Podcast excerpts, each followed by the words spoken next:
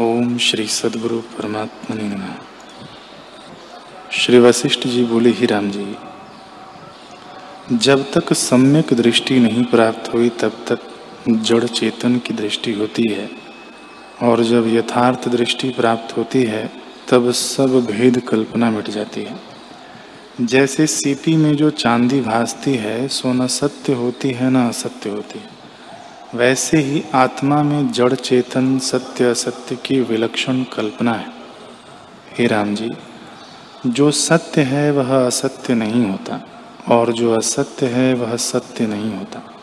आत्मा सदा सत्य रूप और अपने आप में स्थित है। उसमें द्वैत और एक का अभाव है। जैसे पत्थर में अन्य सत्ता का अभाव है, वैसे ही आत्मा में द्वैत सत्ता का अभाव है। नाना रूप भाषित होने पर भी द्वैत कुछ नहीं है। वह सदा अनुभव रूप है, उसमें विभाग कल्पना कुछ नहीं, सदा अद्वैत रूप है।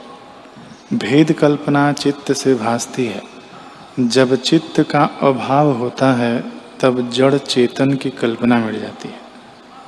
जैसे वंध्या के पुत्र और आकाश में वृक्ष का अभाव है, वैसे ही आत्मा में कल्पना का अभाव है। हे राम जी, यह चेतन है, यह जड़ है, यह उपस्था है, यह मिट जाता है, इत्यादि सब कल्पना मिथ्या है। जैसे रस्सी में सर्प मिथ्या है, वैसे ही केवल निर्विकल्प चिन्मात्र आत्मा में कल्पना मिथ्या है। गुरु और शास्त्र भी जो आत्मा को चैतन्य और अनात्मा को जड़ कहते हैं, वह भी बोध के निमित्त कहते हैं और दृष्टांत युक्ति से दृश्य की आत्म स्वरूप में स्थिति कराते हैं।